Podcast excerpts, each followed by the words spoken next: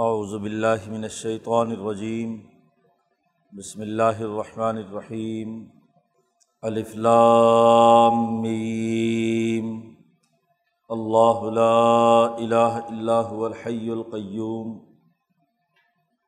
نزل علیک الکتاب بالحق مصدقا لما بین یدیہ، وانزل التوراة والانجیل من قبل هدى للناس وانزل الفرقان. ان الذين كفروا بآيات الله لهم عذاب شديد. والله عزيز ذو انتقام. ان الله لا يخفى عليه شيء في الارض ولا في السماء. هو الذي يصوركم في الارحام كيف يشاء. لا الہ الا هو العزیز الحکیم هو الذي انزل عليك الكتاب منه آیات محکمات ہن ام الکتاب و اخر متشابہات فأما الذين في قلوبهم زيغ فيتبعون ما تشابه منه ابتغاء الفتنة وابتغاء تأويله. وما يعلم تأويله إلا الله والراسخون في العلم يقولون آمنا به كل من عند ربنا وما يذكر إلا أولو الألباب ربنا لا تزغ قلوبنا بعد إذ هديتنا وهب لنا من لدنك رحمة ان کا انت الوہاب ربنا ان کا جامع الناس لیوم اللہ رئی بفی ان اللہ لا يخلف المیعاد صدق اللہ العظیم یہ قرآن حکیم کی تیسری صورت ہے، صورت عال عمران. صورت البقرہ کل ہم نے مکمل کی ہے۔ صورت البقرہ کے جو بنیادی موضوعات تھے انہیں کی تکمیل اور تتمیم اس صورت مبارکہ میں کی گئی ہے۔ صورت البقرہ کا بنیادی موضوع تھا فرد کی تعمیر شخصیت سے لے کر قومی اور بین الاقوامی نظام کی تشکیل تک کے بنیادی قوانین اور ضابطے صورت البقرہ میں بیان کیے گئے تھے۔ اسی سے متعلق بقیہ دیگر امور اس صورت مبارکہ میں بیان کیے جا رہے ہیں۔ پچھلی صورت میں یہودیوں کی بد اخلاقیوں، یہودیوں کی بد اعمالی اور ان کے غلط افکار کا تذکرہ تھا اور اس کی تردید تھی۔ اور یہ بتلایا تھا کہ اس وقت قومی اور بین الاقوامی سطح پر انسانی معاشرے کی تشکیل نو کے لیے بنی اسرائیل صلاحیت اور استعداد نہیں رکھتے۔ یہودیوں میں وہ صلاحیت اور استعداد نہیں رہی کہ وہ اس وقت انسانیت کی ترقی کا کوئی نظام بنا سکے البقرہ میں زیادہ تر یہودیوں سے خطاب کیا گیا ہے۔ اور یہ صورت عال عمران اس کا اکثر حصہ عیسائیوں کو مخاطب بنا کر ان کی جو کمزوریاں اور خرابیاں ہیں، قرآن حکیم ان کی نشاندہی کرتا ہے اور یہ بات واضح کرتا ہے۔ کہ اس دور کی مسخ شدہ عیسائیت اس قابل نہیں رہی کہ اس کے اساس پر کوئی قومی یا بین الاقوامی انسانی نظام بنایا جا سکے۔ جیسے یہودیوں کی بہت بڑی خرابی یہ تھی کہ علم تو رکھتے تھے، لیکن عمل کرنے میں اصل علم کو چھپاتے تھے، تحریف کرتے تھے۔ ایسے ہی عیسائیوں کی سب سے بڑی خرابی یہ تھی کہ ان کے پاس صحیح علم نہیں تھا۔ بنیادی عقائد میں ہی خرابی پیدا ہو گئی تھی۔ عیسائیت کا بنیادی عقیدہ تصلیس کا تھا کہ ایک تین میں اور تین ایک میں خدا، عیسیٰ اور مریم ان تینوں کے باہمی ٹرائکا کو وہ خدا کہتے تھے۔ اللہ کے ساتھ عیسیٰ اور مریم کو شریک بنا کر کچھ عیسائیوں کا عقیدہ سالس و ثلاثہ کہ وہ تین میں سے ایک ہے، تیسرا ہے۔ جیسا کہ آگے جا کر قرآن حکیم نے اگلی صورتوں میں اس کی وضاحت کی ہے۔ کسی نے کہا کہ عیسیٰ جو ہے وہی خدا ہے، خدا کے روپ میں آ گیا۔ بھول مسیح ابن مریم۔ کہ وہی مسیح ابن مریم۔ ہے عیسائیوں کی بہت بڑی جو خرابیاں تھیں وہ علمی تھیں۔ جیسے یہودیوں کی بڑی خرابیاں عملی تھیں۔ تو قرآن حکیم نے ان کی ان عملی خرابیوں یعنی مغزوب علیہم کی تفصیلات پچھلی صورت میں بیان کی گئی تھی اور ظالین کی جو کمزوریاں، غلط عقائد، غلط فاصل افکار و خیالات تھے، ان کا رد اس صورت مبارکہ میں کر کے اصل ابراہیمی تحریک کے بنیادی اثاثی اصول، توحید الہی اور اس سے متعلق امور اس صورت مبارکہ میں بیان کیے جا رہے ہیں۔ جیسے پچھلی صورت کا آغاز الفلام میم سے ہوا تھا، تو اس صورت مبارکہ کا آغاز بھی انہیں حروف مقطعات سے ہوا ہے۔ وہاں یہ حقیقت واضح کی گئی تھی، امام شاہ ولی اللہ دہلوی کے نزدیک یہ حروف مقطعات صورتوں کے نام ہیں۔ جیسے اسم اپنے مسمہ پر عنوان اپنے معنون پر دلالت کرتا ہے۔ ایسے ہی یہ الف لام میم اسم اس صورت کی معنویت پر دلالت کرتا ہے۔ اور وہاں اس کا مطلب اور مفہوم شاہ صاحب نے یہ متعین کیا ہے کہ اللہ کے غیب الغیب میں جو حکم الہی یا نور الہی موجود ہے تو اللہ کا یہ حکم، اللہ کی یہ تجلی اس نے اس دنیا میں ایک متعین شکل اختیار کی اور یہاں کے غلط افکار و نظریات، مادی افکار و خیالات کا رد کر کے تجلیات الہیہ کے اساس پر خلافت قبرا کی سطح کا عالمی نظام قائم کیا۔ گویا کہ یہ دونوں صورتیں فرد کی تعمیر شخصیت سے لے کر بین الاقوامی سطح تک کے دین کے غلبے کے اصول اور ضابطوں کی نشاندہی کرتی ہیں۔ اس صورت کا آغاز عیسائیوں کے اس غلط عقیدے اور فاسد خیالات کی رد میں اللہ کی وحدانیت اور توحید کی حقیقت بیان کرنا ہے۔ کہ علمی طور پر جو تم اللہ کے ساتھ عیسیٰ اور مریم کو شریک ٹھہراتے ہو تصلیس کا عقیدہ رکھتے ہو، تو یہ درست نہیں ہے۔ اس لیے آغاز ہی اس بات سے کیا کہ اللہ لا الہ اللہ اللہ جو اس میں ذات ہے اور اس ذات پر ایمان لانے میں تمام دنیا کے انسان متفق تخلیق کائنات اور کائنات کے ابتدائی مادے کے وجود میں لانے پر تمام لوگ متفق ہیں۔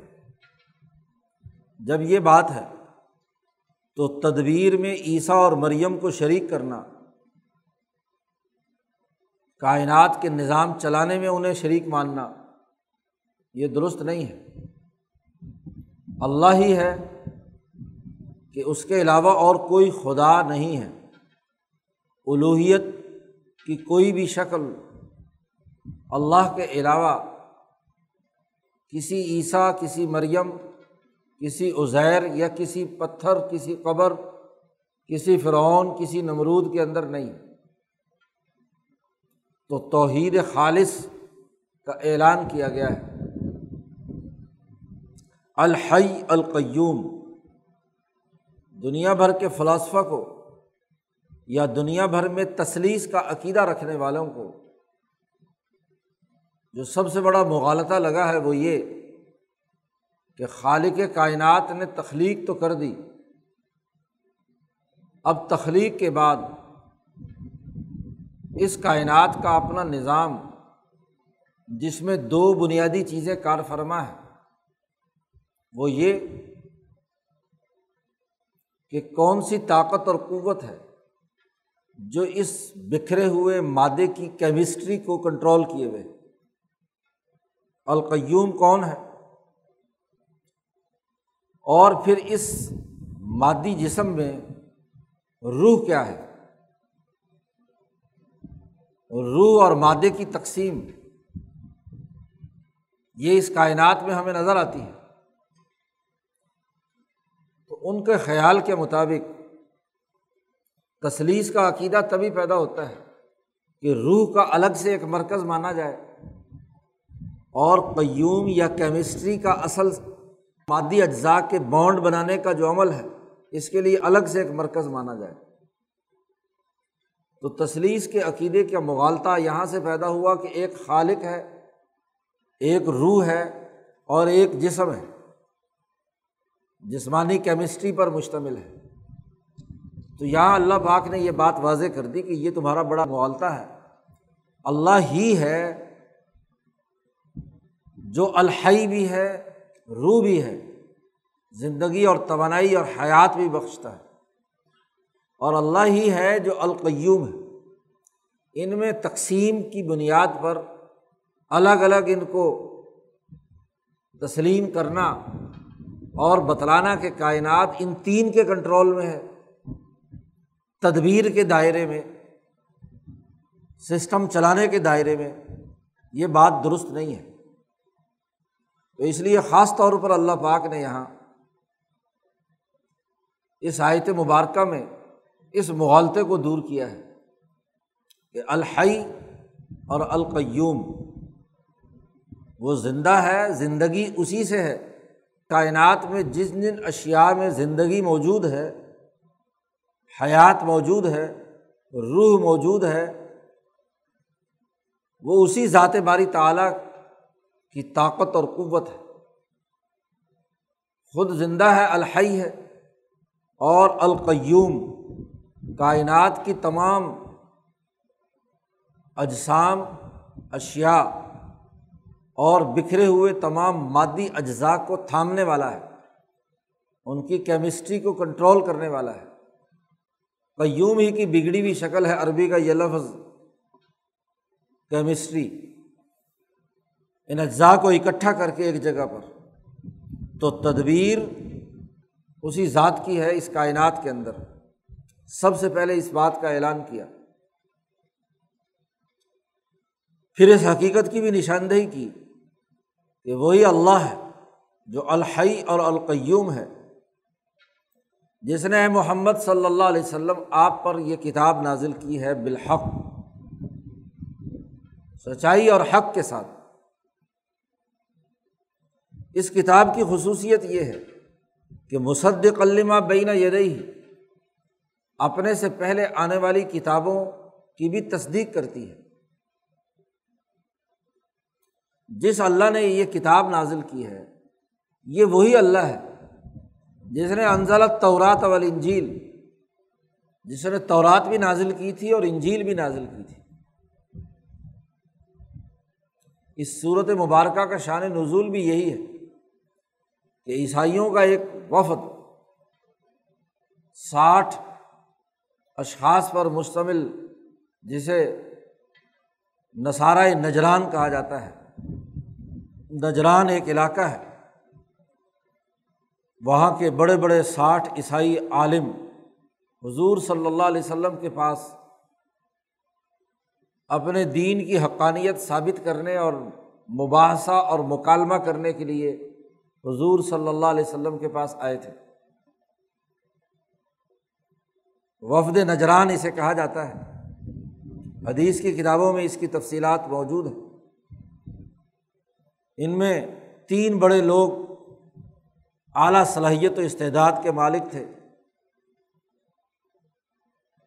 صاحب رائے مذہبی عالم، سیاسی نقطۂ نظر سے عمارت و سیادت پر فائز سیاسی لوگوں کا وفد آیا تھا حضور کے پاس۔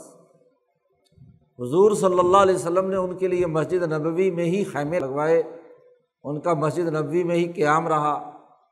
وہیں وہ اپنے طریقے کے مطابق عبادت کرتے رہے، عیسائیت کے طریقے کے مطابق۔ اور پھر بقیہ اوقات میں حضور کے ساتھ ان کا مباحثہ، مکالمہ، مناظرہ جاری رہا۔ تو اس موقع پر یہ آیات نازل ہوئیں کہ یہ لوگ پوچھنے آئے ہیں کہ یہ کتاب نئی کہاں سے آ گئی کتاب تو دنیا میں تورات ہے اور انجیل ہے، بائبل ہے۔ اس کتاب کا پس منظر کیا ہے؟ تو اس کا تعارف کرایا گیا کہ یہ وہ اسی اللہ نے جو لا الہ الا ہوا الحی القیوم۔ حضور صلی اللہ علیہ وسلم نے وفد نجران سے پوچھا کہ بتلاؤ، کیا اللہ حی نہیں ہے؟ زندہ نہیں ہے؟ القیوم نہیں ہے؟ انہوں نے کہا کہ ہاں جب تم اللہ کو زندہ مانتے ہو اور اللہ ہونا بھی وہی چاہیے جو ہمیشہ ہمیشہ زندہ رہے، حیات رہے اور ہمیشہ ہمیشہ کے لیے کائنات کی تمام چیزوں کی کیمسٹری کو کنٹرول کرنے والا ہونا چاہیے۔ تو تم عیسیٰ کو خدا مانتے ہو، تو کیا عیسیٰ ہمیشہ ہمیشہ زندہ رہیں گے؟ یا اب زندہ ہیں تمہارے پاس یہاں؟ کہاں ہیں؟ اور اگر زندہ ہیں بھی تو اوپر آسمان میں۔ جو اللہ ہو اور اسے موت آ جائے، تو وہ اللہ کیسا ہوا؟ مریم ہے، اسے تم کہتے ہو موت آ گئی۔ عیسیٰ کو کہتے ہو کہ سولی پہ چڑھا دیا گیا۔ تو وہ کیسا خدا ہے جو سولی چڑھ گیا؟ اگر وہ خود سولی چڑھ گیا تو تمہیں کیسے بچائے گا؟ تو چونکہ یہ عقل مند لوگ تھے، بات سمجھنا چاہتے تھے تو ان کو یہ بات تسلیم کرنی پڑی۔ عقلی طور پر ان کے پاس کوئی جواب نہیں تھا۔ انہوں نے کہا کہ ہاں اللہ حی بھی ہے، قیوم بھی ہے۔ اللہ کا بنیادی وصف۔ جب تم اسے حی اور قیوم مانتے ہو، تو اسی نے اپنی طاقت اور قدرت سے یہ کتاب مقدس نازل کی ہے، جس کا تعارف حاصل کرنے تم آئے ہو۔ اور یہ کتاب وہ ہے جو تمہارے پاس، جو کتاب موجود ہے، اس کی تصدیق کرتی ہے۔ اور وہی اللہ تھا جس نے تورات اور انجیل اتاری ہے وہ انزلت تورات ولی انجیل من قبل حدل الناس یہ تورات اور انجیل اتاری تھی اس قرآن کے نزول سے پہلے انسانیت کی ہدایت کے لیے۔ ان کتابوں کے نزول کا مقصد بھی یہی تھا کہ انسانیت ہدایت حاصل کرے۔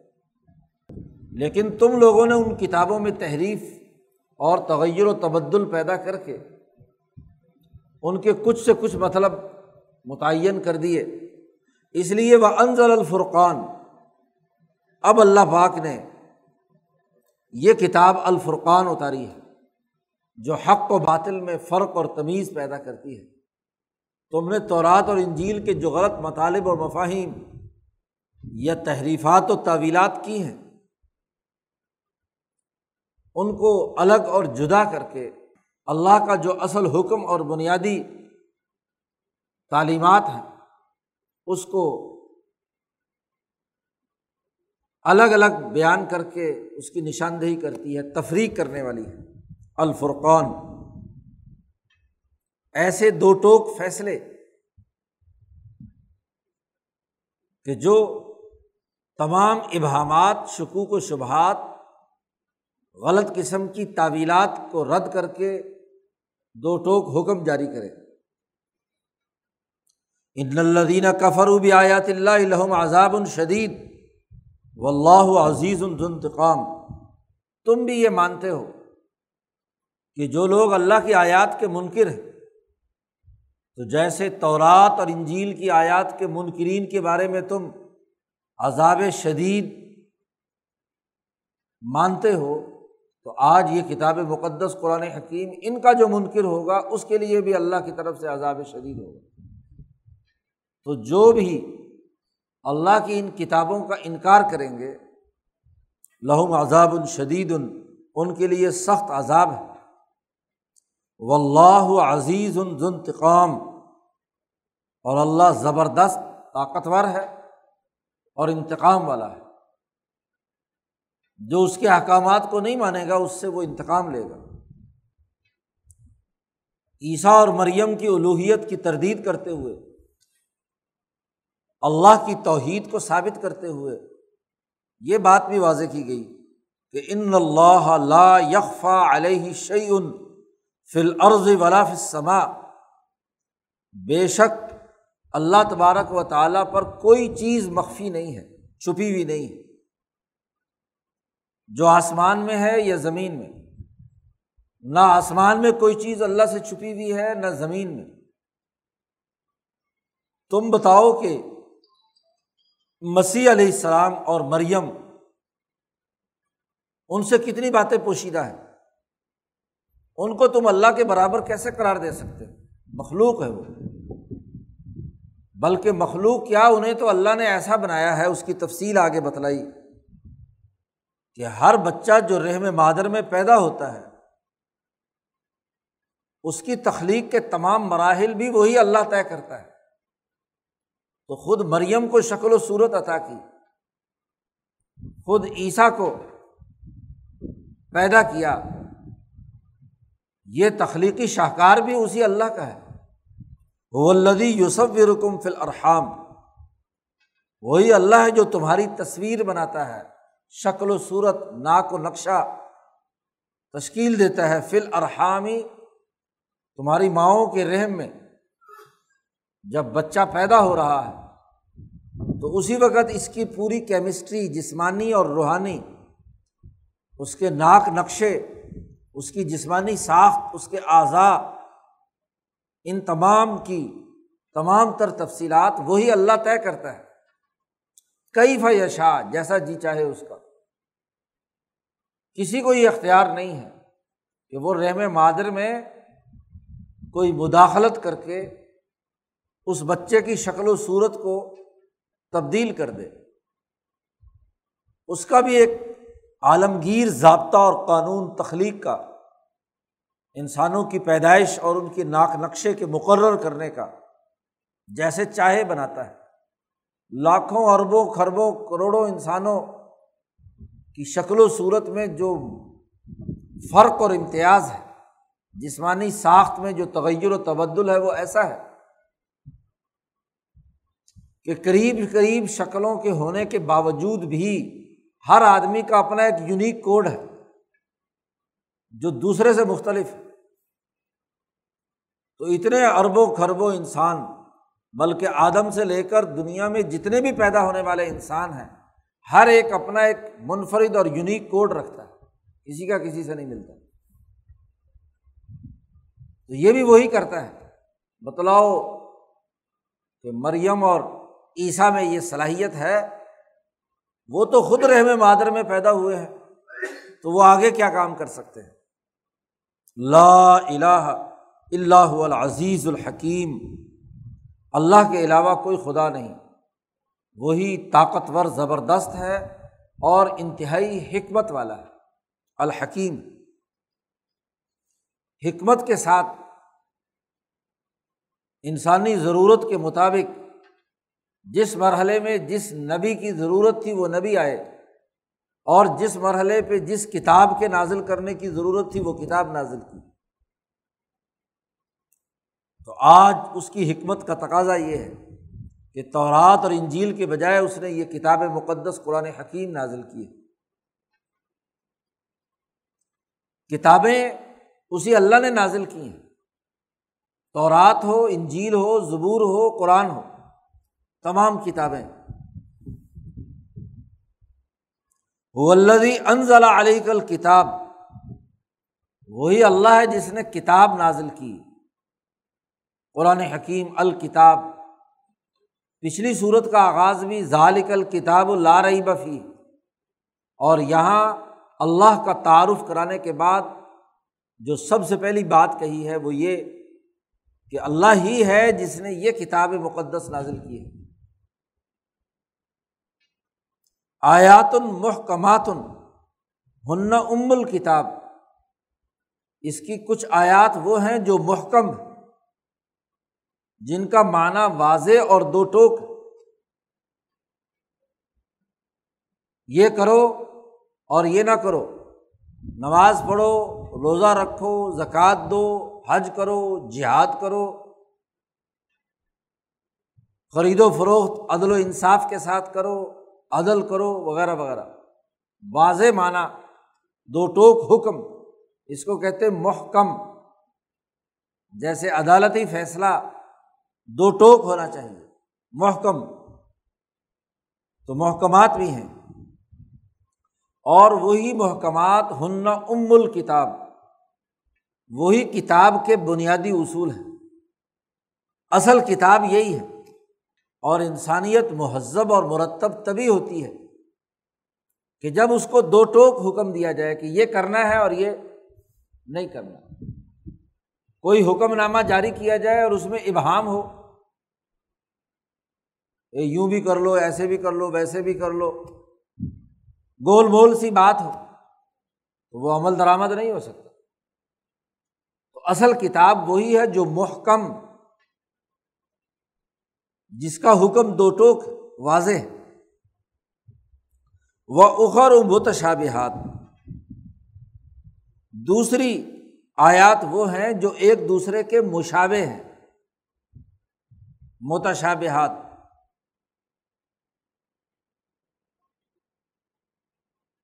وہ آیات بھی اس کتاب کے اندر ہے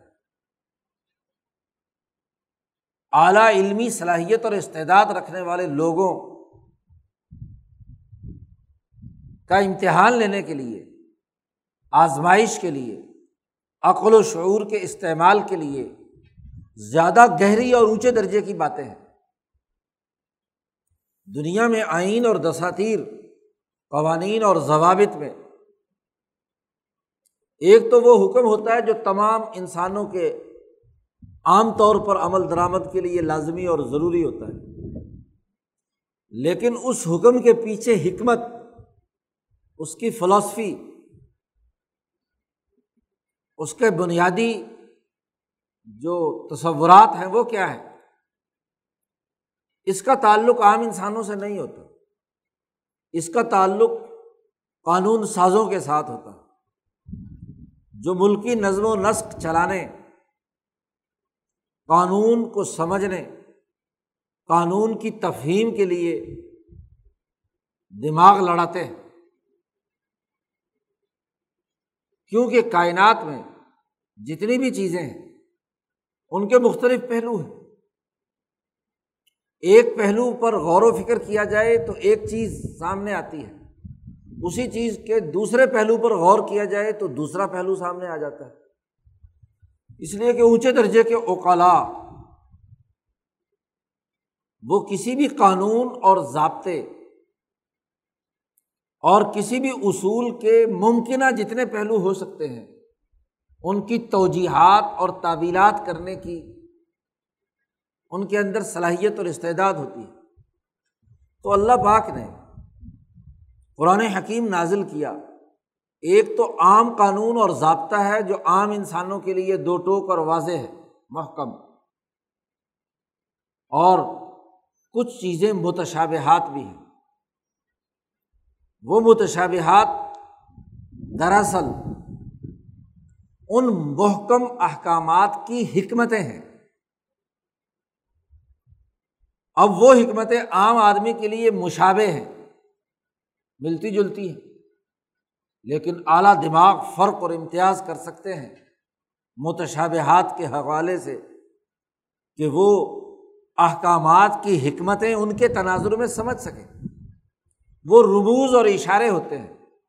اب ان اشاروں کو سمجھنا، کھوجنا یہ ضروری ہوتا ہے۔ لیکن عام انسان نہیں کھوج سکتا۔ ان رموز اور اشارات کو جو سمجھ سکے سمجھ سکے جو نہ سمجھ سکے تو بس اس پر ایمان رکھے کہ یہ اللہ کی طرف سے نازل شدہ ہے۔ اس کا مطلب اور مفہوم کیا ہے؟ یہ اعلیٰ درجے کے لوگ جانے۔ جیسے مثلاً یہی حروف مقطعات، ان کا کوئی دو ٹوک معنی نہیں ہے۔ کیونکہ ان کا تعلق کسی عملی طریقۂ کار کے قانون سے نہیں ہے۔ لیکن اگلی آیت اللہ الہ اللہ الحی القیوم، یہ اللہ کی توحید کے اس بات پر ہے مانا واضح ہے۔ تو اب جتنے بھی متشابہات ہیں، ان کی تعویل اور تعبیر، ان کے ربوز و اشارات کو سمجھنا، اس کے کئی ممکنہ پہلو ہو سکتے ہیں۔ اس لیے محققین نے متشابہات کے یا حروف مقطعات کے اپنے اپنے ذوق یا اپنے اپنے نقطۂ نظر سے ان کی تعبیرات و تشریحات اور مفاہیم اور معنی متعین کر کے اس کے نتیجے میں احکامات الہیہ یعنی محکمات کو سمجھنے کی کوشش کی ہے۔ اب جیسے شاہ ولی اللہ صاحب نے اسماعی سور انہیں قرار دیا، دیگر محققین کی تائید میں۔ مولانا سندھی رحمۃ اللہ علیہ نے یا اور دوسرے محققین نے اس کے دوسرے مطالب بھی متعین کیے ہیں۔ علم العادات کی روشنی میں مولانا سندھی نے ان کے مطالب اور مفاہیم ایک اور انداز میں بھی بیان کیے ہیں کہ حروف ابجد کے طور پر ان حروف کے کیا مطالب ہیں۔ الف، لام، میم۔ تو دو سو سال کے دائرے میں اعداد کے اعتبار سے مولانا سندھی نے کہا کہ دو سو سال میں بین الاقوامی انقلاب ہارون الرشید کے زمانے میں غالب آیا۔ الف سے جتنے عدد مراد ہیں، لام سے جتنے عدد مراد ہیں، میم سے تو متشابہات وہ ہیں کہ جن میں مختلف پہلو محققین تلاش کر کے محکمات کو سمجھنے کی کوشش کرتے ہیں۔ تو اس قرآن حکیم میں محکمات بھی ہیں اور متشابہات بھی ہیں۔ اب ہوتا کیا ہے؟ فعم الدین فی قلوب ضیغن جن کے دلوں میں کجی ہوتی ہے، دلوں میں خرابی ہے، بیمار فیت طبی اون مات شابہ من ابتغاء الفتنا وبتغا تعویلی تو جو مشابے آیات ہے محکمات کو چھوڑ کر ان متشابہات کی طرف دوڑ پڑتے ہیں۔ جو دو ٹوک اور قطعی حکم ہے، اللہ کی توحید کا، رسول اللہ کو رسول ماننے کا، نماز روز حج، زکوٰۃ، جہاد اور دین کے غلبے، سچائی، عدل و انصاف، ان محکمات کو چھوڑ کر ان پر تو عمل کرتے نہیں، کیونکہ دل کی کجی ہے۔ اس کے مطابق عمل نہیں کرنا چاہتے۔ اور وہ فلسفیانہ حکمت اور وہ متشاب آیات جن کے کئی پہلو ہو سکتے ہیں، ان کی پیروی کرتے ہیں، ان کے پیچھے لگتے ہیں اور وہاں اپنا ذاتی مطلب داخل کرتے ہیں۔ اس کا کوئی نہ کوئی ایسا ذاتی رائے سے مطلب نکالتے ہیں کہ جس سے وہ سوسائٹی میں فتنا پیدا کر سکے تو فتنا پرور لوگوں کا کام کیا ہوتا ہے؟ کہ کسی آئین اور قانون کے دو ٹوک احکامات کو تو مانتے نہیں۔ اس کی حکمت اور فلاسفی کے نام پر نئے نئے فرقے گھڑ کے ڈیوائڈ اینڈ رول کی سیاست کرتے۔ ہیں کہ جی اس قانون کا یہ مطلب بھی ہو سکتا ہے، اس قانون کا یہ مطلب بھی ہو سکتا ہے، اس قانون کا یہ مطلب بھی ہو سکتا ہے۔ حتیٰ کہ یہ لوگ محکمات کو بھی متشابہات بنا دیتے ہیں۔ جب زوال آتا ہے قوموں پر فتنا پروری پیدا ہوتی ہے، تو اس دور کے اہل علم، مذہبی رہنما اور لیڈر اس قانون میں ایسے ایسے باریک نقطے نکالیں گے کہ اس کی جو اصل روح ہے وہ ختم ہو جاتی ہے۔ وہ قانون جس مقصد کے لیے جاری کیا گیا تھا کہ سرمایہ پرستی ختم ہو چور بازاری کا خاتمہ ہو، ہیلے بہانے ختم ہوں اور دو ٹوک طریقے سے عمل کیا جائے، تو وہ اس میں ایسی اس کی تشریح کریں گے، ایسی تعویل اور تعبیر اس کا رخ موڑیں گے کہ وہی قانون جو ایک صحیح کام کرنے کے لیے تھا، اسی میں ایک ایسا پہلو نکال دیں گے کہ جو اس صحیح کام کو روکنے کے لیے ہو۔ یہ مولویت کا اور وکالت کا کمال ہوگا۔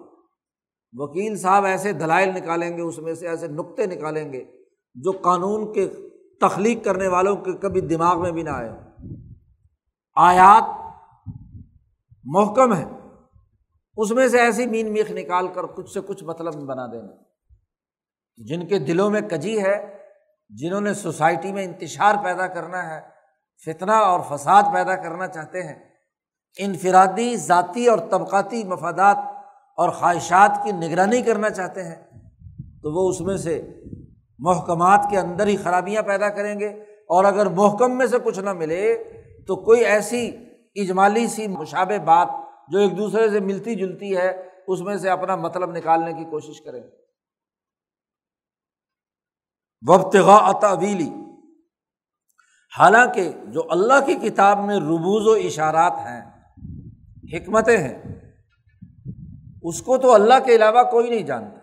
وما یا علم طویل اللہ وراسخون فل علم اللہ جانتا ہے اور جو علم میں رسوخ رکھنے والے لوگ ہیں، وہ بھی جانتے ہیں۔ اسی جاننے کے باوجود وہ راسخون فل علم اس بات کا اعلان بھی کرتے ہیں کہ آ منا بہ۔ ہم اس پر ایمان لائے۔ یہ جو بھی محکم یا متشاب آیات ہے ہم ان تمام پر عمل درآمد کرنا چاہتے ہیں۔ ہم ان پر ایمان لائے۔ کل من عند ربنا۔ سب کا سب یہ ہمارے رب کی طرف سے ہے۔ تو اللہ جانتا ہے، یا جو اس قانون میں رسوخ رکھنے والے لوگ ہیں، کہ قانون سوسائٹی کی تعمیر و تشکیل کے لیے آیا ہے یہ آیات انسانی معاشروں کی ترقی کے لیے آئی ہیں۔ تو جو آیات کا مجموعی طور پر مطالعہ کر کے اس علم میں رسوخ رکھتے ہیں، وہ بھی اس کا مطلب اور مفہوم جانتے ہیں۔ ان کے علم میں بھی ہے۔ وہ بھی اس تعلیمات کی حقیقت جانتے ہیں۔ یہاں عام طور پر علماء اس آیت کا وقف لازمی قرار دیتے ہیں کہ سوائے اللہ کے کوئی نہیں جانتا اور وراسخون کو آگے شامل کرتے ہیں۔ لیکن امام شاہ ولی اللہ دہلوی کا نقطۂ نظر یہ ہے کہ ایسا نہیں۔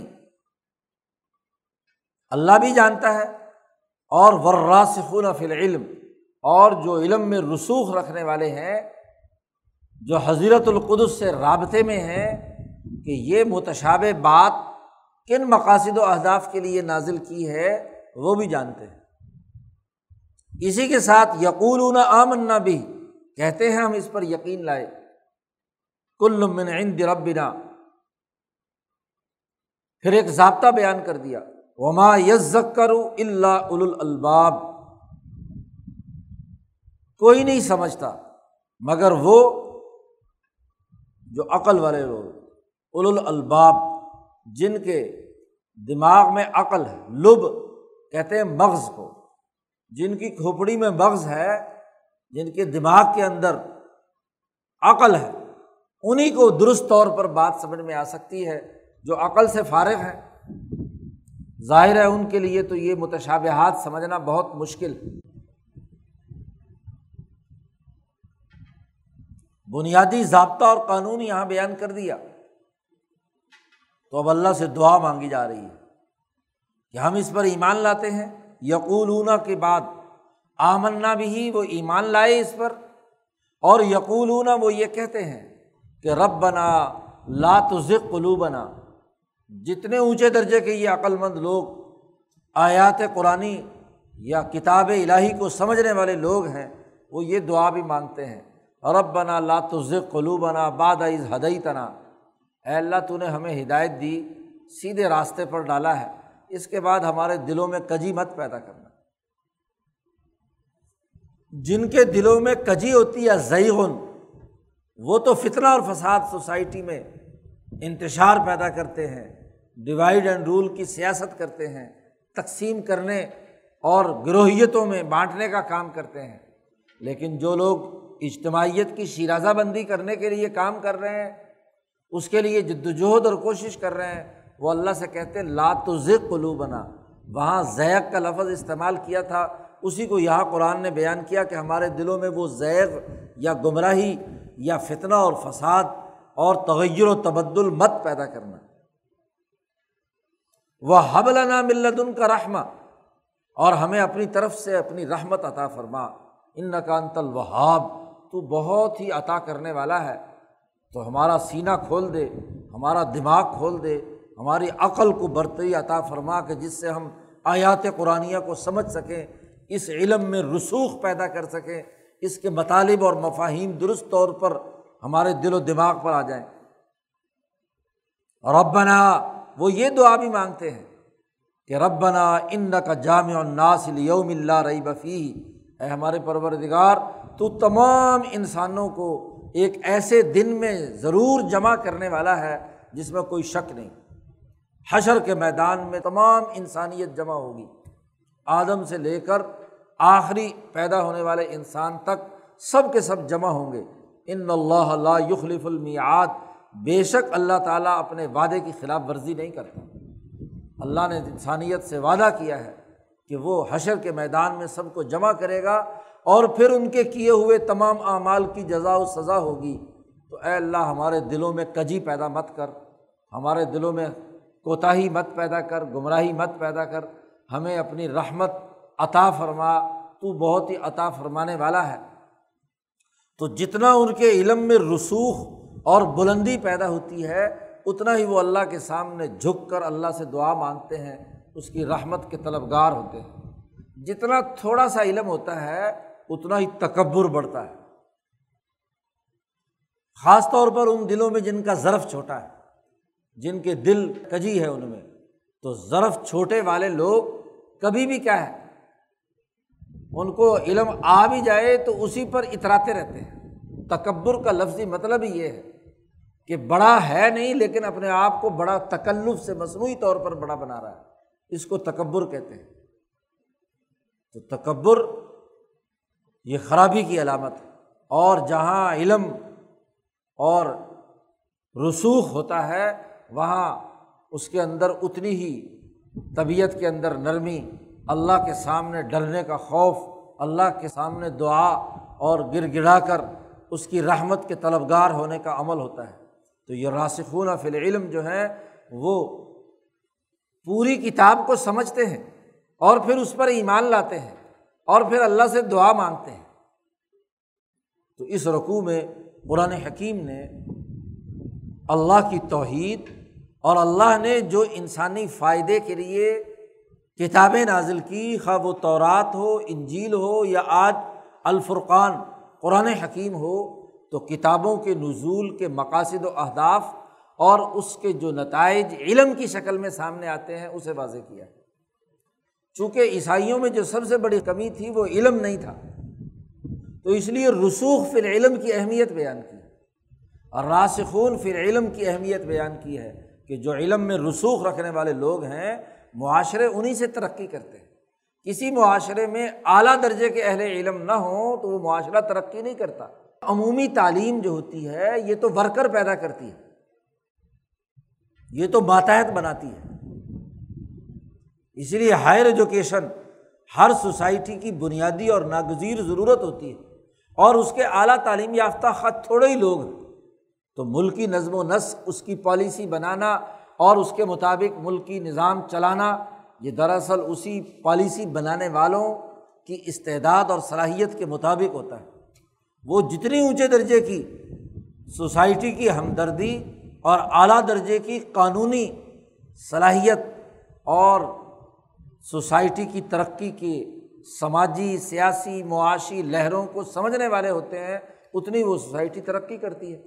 اس لیے اس رقوع میں رسوخ فی العلم، علم میں رسوخ کے پیدا ہونے کی اہمیت واضح کی ہے اور انہیں کے بنیادی تصورات واضح کیے ہیں کہ ایک تو وہ کتاب کو اچھی طرح سمجھتے ہیں، اس کی تعویل و تعبیر۔ تعویل کہتے ہیں کسی بھی قانون کے مختلف پہلوؤں کی نشاندہی کرنا۔ اور پھر ان میں وہ پہلو جس سے فتنہ پیدا نہ ہو اور سوسائٹی میں اجتماعیت پیدا ہو، پیش آمدہ حالات کے مطابق، تو وہ تعویل قابل قبول ہوتی ہے، وہ رسوخ فی علم والے لوگ ہی کر سکتے ہیں۔ تو عیسائیوں کا جواب جو سب سے بڑا دیا گیا ہے وہ یہ کہ علم حاصل کرو، رسوخ پیدا کرو، محض رٹے رٹائے ہاں جی تورات یاد کر رکھی ہے، کسی نے انجیل یاد کر رکھی ہے، اور پھر اس میں اپنی اپنی تعویلات و تعبیرات اور تشریحات ہاں جی تم کرتے ہو۔ وہاں کہیں تورات میں اگر اللہ نے پیار کے ساتھ عیسیٰ کو ابن کہہ دیا، تو تم نے اللہ کا بیٹا حقیقی سمجھ لیا۔ تو تم تعویل تو درست کرو، بیٹا تو آدمی ویسے بھی پیار سے کسی کو کہہ دیتا ہے، جو بچہ ہاں جی خدمت بجا لاتا ہے تو کہتے ہیں، بیٹا یہ کام کر دینا۔ تو محبت میں اللہ نے اب عیسیٰ کو بیٹا کہا ہے، نہ یہ کہ عیسیٰ حقیقت میں اللہ کا بیٹا ہے۔ تو کم از کم آیات اور باتوں کے مفاہیم اور مطلب تو درست طور پر سمجھو۔ علم میں جس کو رسوخ ہوگا وہ سمجھے گا کہ اس بیٹے سے یہ براد تھوڑا ہی ہے کہ یہ اس کا حقیقی بیٹا ہے۔ تو یہ تو محبت کی علامت، دل کی چاہت کی علامت ہے کہ شفقت اور پیار سے آدمی دوسرے کی اولاد کو کیا بیٹا کہہ دیتا ہے۔ محاورہ ہے۔ اب اس محاورے کو بھی تم نہیں سمجھتے اور عیسیٰ کو بیٹا بنا دیا۔ تو اسی طریقے سے باقی امور ہیں، تو رسوخ فی العلم حاصل کرو۔ علم و شعور کے بغیر سوسائٹی ترقی نہیں کرتی، یہ اس رقوع کا خلاصہ۔ ہے اور جو اہل علم ہے وہ یہ تین دعائیں مانگتے ہیں کہ اپنے علم میں رسوخ کے ساتھ کے ایمان لاتے ہیں، اللہ کے کلام پر اپنے دل کی کجی سے حفاظت کی دعا مانگتے ہیں۔ اللہ کی رحمت کے طلبگار ہوتے ہیں اور اس حشر کے میدان میں جب تمام انسانیت جمع ہوگی تو اس وقت اللہ کے حضور حاضر ہو کر ہاں جی رحمت کے اور مغفرت کے طلبگار ہیں۔ تو یہ رسوخ العلم کا بنیادی تقاضا ہے۔ نصارہ نجران سے پوچھا، حضور نے کہ کیا یہ اہلیت اور صلاحیت تمہارے اندر ہے؟ اور اگر نہیں تو غور و فکر کرو، اپنے علم کا دوبارہ جائزہ لو۔ تم جس مقام پر کھڑے ہو، اس کی حقیقت کا ادراک کرو۔ تو اس طریقے سے بڑی حکمت کے ساتھ مباحثہ اور مکالمہ قرآن حکیم نصارۂ نجران سے کر رہا ہے اور ایسے انداز میں کر رہا ہے کہ عمومی سطح پر تمام انسانوں کو رسوخ فی العلم کی اہمیت ان کے سامنے واضح ہو جائے اور وہ کتاب مقدس قرآن حکیم میں درست طور پر غور و فکر کرنے کی عادت بنائے۔ اللہ تعالیٰ ہمیں قرآن حکیم سمجھنے اور اس پر عمل کرنے کی توفیق عطا فرمائے۔ اللہ وسلم۔